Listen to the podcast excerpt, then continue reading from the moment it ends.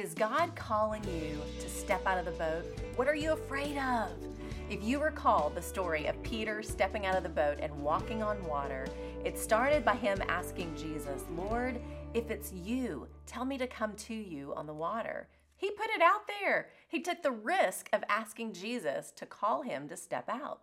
So, what happens? Jesus said, Come. He stepped out of the boat. It was going great. He was water walking. Then he took his eyes off of Jesus and looked around. He saw the waves, he saw the deep water. Then what happened right before he began to sink? Matthew 14 30.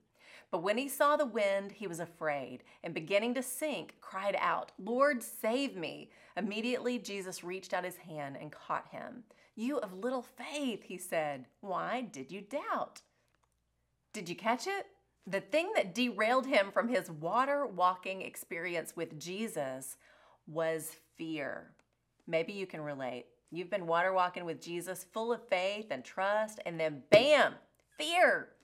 But Jesus, what if this? I'm just afraid that. Did you see the giants I'm facing? I'm afraid I'm not good enough. I can't see how this will work out. Fear takes root when we believe the lie that God can't handle what we are facing. And the deeper root lie is that God cannot be trusted. Fear is a liar. Fear says you can't walk on water, and we buy into it even when we are literally walking on water with Jesus in our gaze.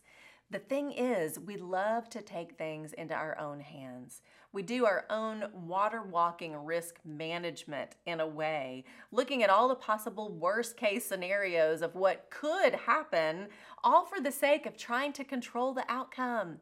Carefully weighing probabilities and seeking sound wisdom and counsel is a good thing.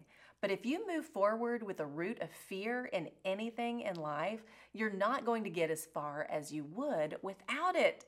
What fear is holding you back?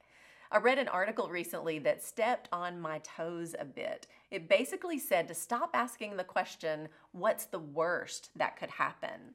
Thinking like that may move us forward, but in our mind, we've already tried to control the outcome by managing our expectations all for the sake of accepting the probability that something bad will happen or that something good will not. We limit what God wants to do in and through us as we attempt to manage our own outcomes. I've been guilty. Do you do that? What lie are you believing that has led you to be afraid?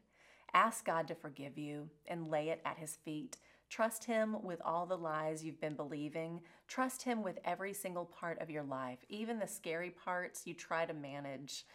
The phrase fear not is in the Bible 365 times. That's enough for every single day. Dig into more of what God has to say about fear if you struggle in this area.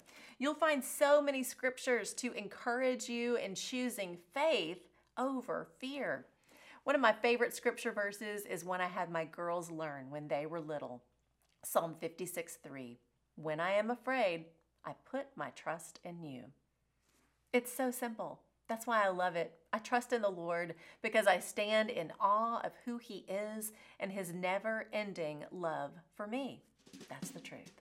When I stand in that kind of love, I can say with confidence each new day, What's the best that could happen? Let's get out of the boat.